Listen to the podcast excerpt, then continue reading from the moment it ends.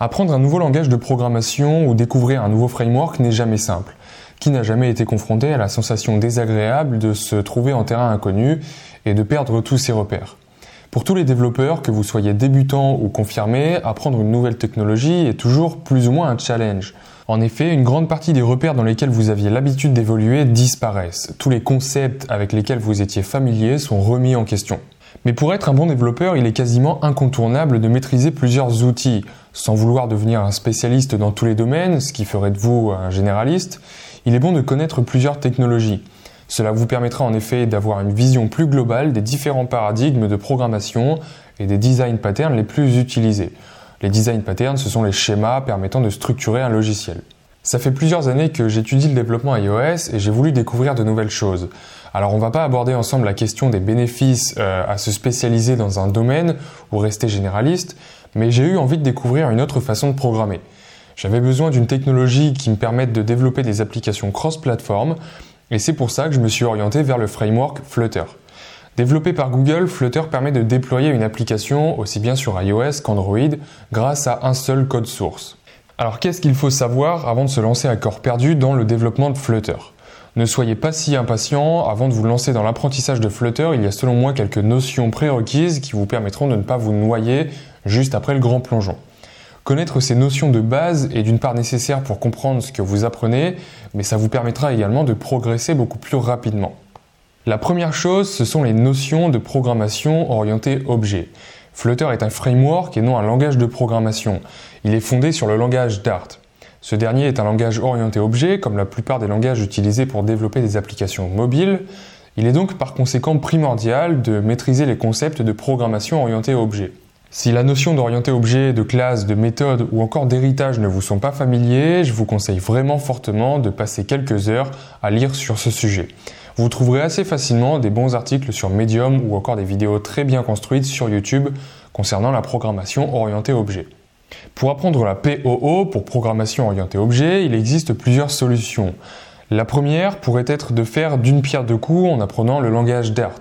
Nous verrons dans la suite de ce podcast que apprendre ce langage n'est pas forcément une nécessité, sauf dans certains cas.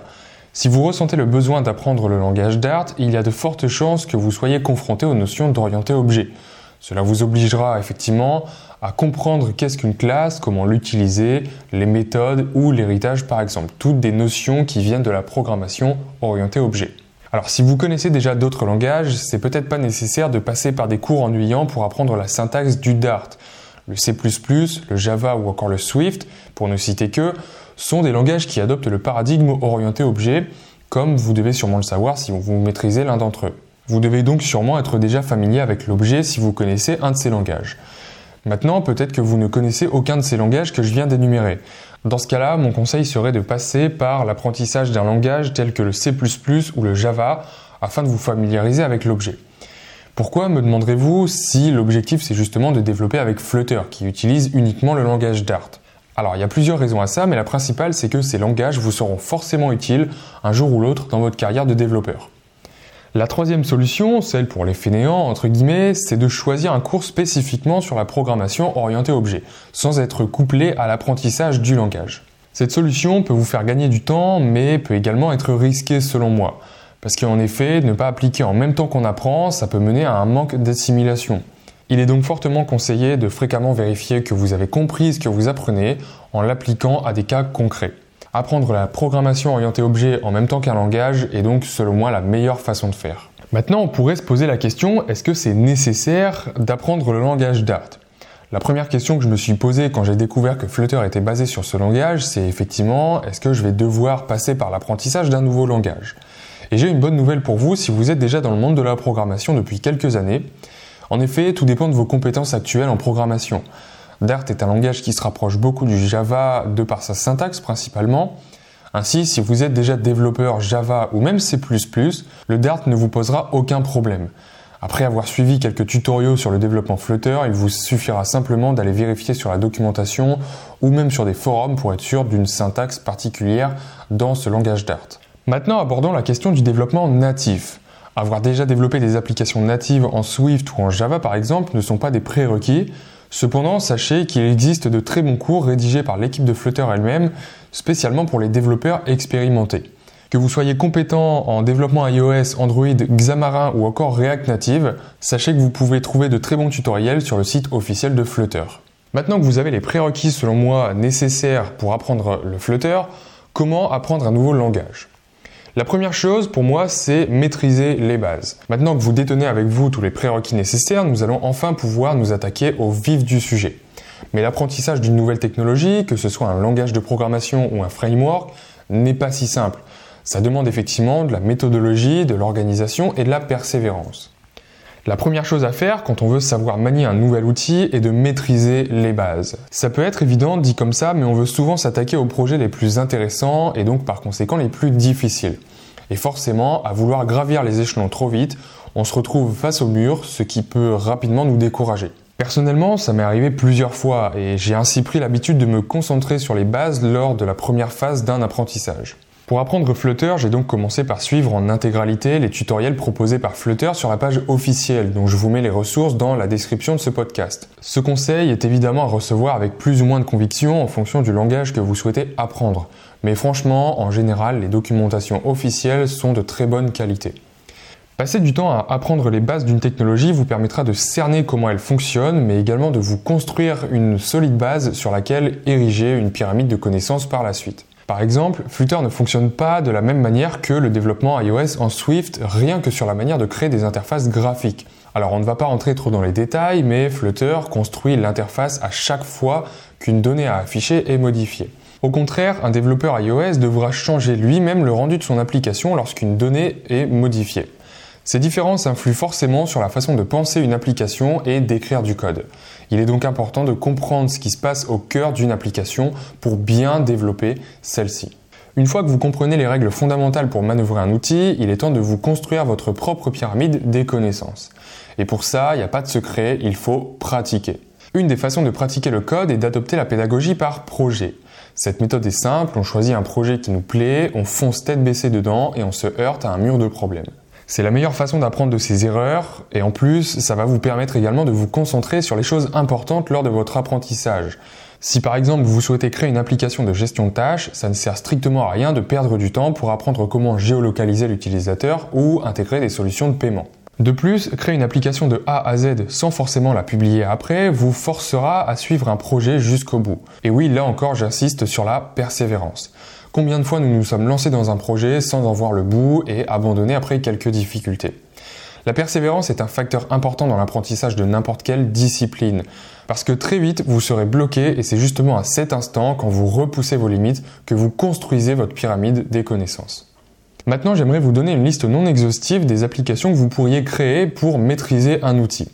La première, c'est l'application de To-Do List. C'est l'application parfaite pour débuter. Pourquoi? Parce qu'elle peut être très basique, mais également être améliorée au fur et à mesure que vos connaissances s'élargissent. La deuxième, c'est Trello, ou du moins un clone de l'application Trello, cette célèbre application de gestion de projet. Je vous invite à faire une recherche si vous ne connaissez pas cette application. Une telle application vous permettra d'apprendre à gérer les données et à dissocier leur organisation de la vue dans l'application, c'est-à-dire tout ce qui est partie visible par l'utilisateur. La troisième application, c'est un tableau de bord administrateur. Outre la gestion des entrées utilisateurs, cette application vous permettra de maîtriser la gestion de bases de données, la création, la lecture, la mise à jour ou encore la suppression. Le quatrième type d'application que je peux vous conseiller, c'est un tracker de bourse ou de crypto-monnaie par exemple. Ce type d'application est parfait pour vous en apprendre plus sur la communication avec un serveur. Vous serez sûrement amené à apprendre le JSON et à effectuer des requêtes vers un serveur web. Le cinquième type d'application maintenant, c'est une application de type Messenger, parfait pour gérer la gestion des données en temps réel et la synchronisation avec l'interface graphique. Maintenant, une autre méthode que je peux vous donner pour apprendre un nouveau langage ou un nouveau framework, c'est de lire du code. Une autre façon de pratiquer, c'est effectivement de lire du code qui a déjà été écrit. Effectivement, à première vue, ça pourrait paraître contradictoire. Ce que j'entends par lire du code, c'est trouver une application dont le code source est disponible en ligne gratuitement et essayer de développer le même projet en partant d'une page blanche. Le but ici est de comprendre chaque partie qui compose une telle application. Si vous apprenez à développer avec Flutter, je vous mets des liens dans la description de ce podcast où vous pouvez trouver justement un GitHub qui contient un catalogue d'applications développées par la communauté dont le code source est disponible en libre accès. Une fois que vous avez choisi une application qui vous intéresse, commencez par comprendre comment est structuré le code de l'écran d'accueil et essayez de recréer euh, cet écran à partir d'un projet initialement vierge. Cette technique d'apprentissage vous confrontera à la façon de penser d'autres développeurs probablement plus expérimentés que vous. Alors ça n'implique pas qu'ils détiennent forcément le savoir absolu, mais au moins vous pouvez tirer beaucoup d'informations de leur projet.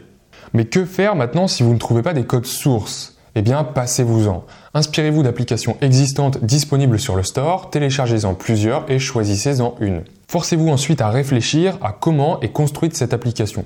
N'hésitez pas à passer un certain temps sur papier avant même de vous lancer dans l'écriture des premières lignes de code. Cette méthode est au final la même que la précédente, mais sans aucune aide cette fois-ci. Mais elle est tout aussi efficace. Alors peu importe la méthode que vous utilisez, tant qu'elle vous convient, qu'elle est efficace et surtout qu'elle vous fait pratiquer du code. Effectivement, c'est pas en regardant des milliers d'heures de matchs de foot qu'on va devenir un footballeur professionnel. Et il en est de même pour toutes les disciplines. Mais attention, la pratique ne fait pas tout non plus. C'est ce que j'ai constaté quand je me suis lancé dans divers projets d'application alors que je ne maîtrisais pas encore la technologie.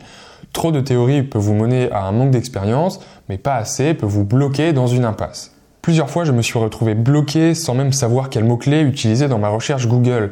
Et c'est en ça que la théorie est importante. Connaître les expressions ou la syntaxe utilisée dans un langage peut vous débloquer très rapidement. Et c'est pour ça que je conseille de mélanger théorie et pratique. Commencez par construire de solides bases théoriques, puis poser les premières pierres en pratiquant à travers des projets plus ou moins conséquents. Construisez jusqu'au moment où vous ne savez plus aller plus haut et une fois que vous êtes bloqué, faites une pause et continuez votre apprentissage théorique cette fois-ci. Il est fort probable que si vous avez choisi un bon cours ou un bon tutoriel, la réponse à la question qui vous bloque en ce moment s'y trouve. N'hésitez pas à donner un avis à ce podcast, ça m'aidera énormément et vous pouvez également faire un tour sur ma chaîne YouTube dont le lien est dans la description.